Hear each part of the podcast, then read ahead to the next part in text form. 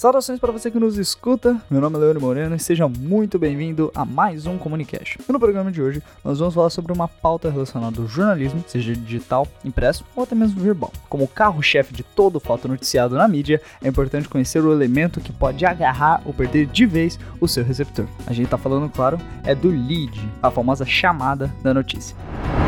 Bom, um jornalista, como você já deve saber, pode noticiar os fatos de forma escrita, como em artigos online, jornais físicos, revistas, correntes WhatsApp. Ah, não, não, é. Ou de forma verbal, como em um programa de televisão, de rádio e até mesmo em formato de podcast. Isso significa que, obviamente, a forma de ser abordada nesses meios vai ser diferente. No rádio, por exemplo, as fases são mais curtas, com mais informações mais claras, já que o ouvinte não tem imagens exemplificando o que está sendo dito. Já na televisão, as frases elas podem ser um pouco mais pausadas, com elementos visuais que auxiliam a compreensão do espectador. Com os meios escritos, sejam eles online ou físicos, o processo de escrita deve ser mais claro, informando com cautela e precisão o que ocorre. Nesses casos, o formato do texto é muito importante para que a notícia ou artigo não se tornem manchas e desinteressem o leitor logo de início. Isso, claro, depende muito do formato do jornal, seja ele online, seja ele físico, da revista e de outro meio que você esteja lendo aquela notícia. Mas todo tipo de notícia, independente de onde ela está sendo exibida, tem uma coisa em comum em seu corpo.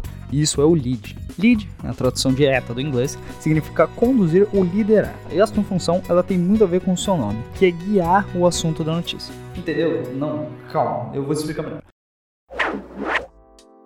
Toda notícia, no seu primeiro e às vezes até no segundo parágrafo, contém todas as informações que o resto do texto trata. Você já deve ter ouvido falar das seis perguntas ou seis Ws né, do jornalismo, que é o what, que é o que, who, quem, when, quando, where, onde, why, por quê e how, como. Ok, talvez não sejam todos 6 Ws, mas a gente não deve julgar o how como criminoso por conta disso. Até porque ele também tem um papel crucial na chamada da notícia. O motivo disso é que o jornalismo em si trabalha com um modelo chamado pirâmide invertida. Não tem nada relacionado com o cultismo, mas sim com o clímax da história. Ao contrário, por exemplo, desse podcast, onde eu primeiro introduzi o assunto e vou discorrendo ele ao longo do programa, o lead tem o objetivo de fazer exatamente o contrário. Digamos que todos os spoilers possíveis são dados logo no primeiro parágrafo da notícia. Quem morreu, o que aconteceu, como aconteceu. Já o contexto e as informações um pouco mais específicas, como o que estava acontecendo antes, quem informou, o que será feito a respeito, coisas assim, são faladas durante o texto. E, no lead, todas essas seis perguntas que eu citei atrás devem ser respondidas. O que, quando, onde, como, quem e por quê.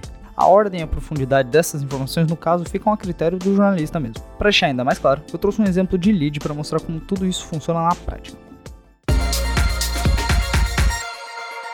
Plantão Comunicast.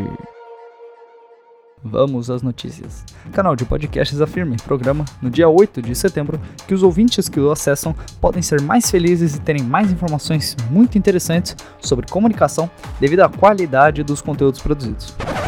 Ok, ok, não vamos atirar pedras, claro, uma notícia inventada, né? Fake news!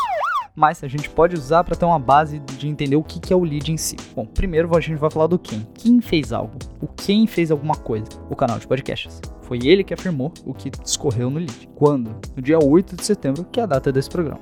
Onde? Onde que aconteceu ou onde que foi dito algo em um dos programas. O que? O que foi dito por esse canal? Essa é uma parte bem importante, porque geralmente é aí que o leitor pode perder o interesse total. O que foi dito é que seus ouvintes podem ser mais felizes e ter informações mais interessantes sobre comunicação. Como? Geralmente o como, o porquê, geralmente a gente vê isso, é, eles são mais difíceis de ser interpretados em poucas palavras, eles dependem mais da interpretação, ele, geralmente no lead ele é só um, um detalhe e ele é mais discorrido ao longo do texto. Mas nesse caso, como que acontece isso? Acessando. E por quê? Por conta da qualidade dos conteúdos produzidos. Além disso, em alguns casos o como e o porquê eles podem estar juntos, sendo uma mesma resposta para ambos, já que o, a justificativa e o acontecimento eles são colados, são grudados e você pode escrever com as mesmas palavras. E mesmo esse lead ele sendo escrito, a televisão e também os outros meios verbais utilizam uma breve introdução com todas essas informações quando vão anunciar uma notícia. A diferença é que, como esses meios podem trabalhar com mais recursos, como entonação de voz, expressão facial, gestual, o lead ele pode se tornar um pouco mais versátil. Isso faz com que o, entre aspas, texto seja um pouco mais informal e mais conversado e discorrido, ao invés da objetividade que a escrita exige. Só não vale o jornalista chorar na hora para tentar comover o público. Mas falando de tudo isso e pensando, qual a importância e a necessidade de um lead? É só um modelo adotado que virou febre? Um grande jornalista o criou e todos foram seguindo seus passos até hoje, se a gente pensar que o jornalismo existe há um bom tempo e que até hoje ninguém criou algo que seja diferente desse modelo, alguma relevância e importância ele deve ter. O lead, ele nada mais é do que a base da notícia.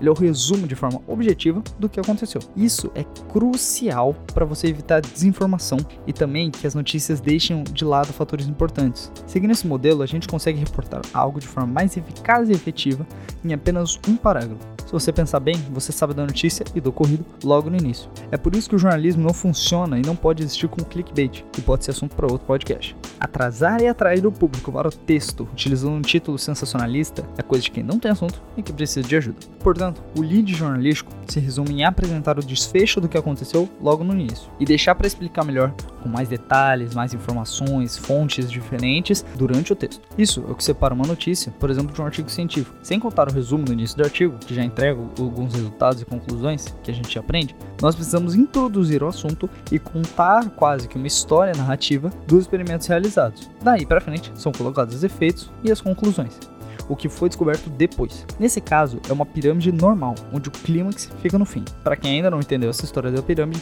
imagina que a base dela seja o clímax. Então, se você não quer ter que folhear por horas e horas um site de um jornal para saber o que aconteceu durante o dia, você pode buscar primeiro ler os títulos e os leads que contêm a informação toda, mesmo que um pouco crua. Aí você só precisa escolher as notícias que te interessem mais, que sejam mais relevantes para o seu dia, para poder ler o contexto completo, entender algumas arestas, dúvidas ou até mesmo formar uma opinião um pouquinho mais profunda e complexa. E, por favor, nada de notícias com clickbait. Além delas criarem uma noção de falsa verdade, única e exclusivamente para chamar atenção e criar polêmica, elas não libertam ninguém. Quem pegou, pegou.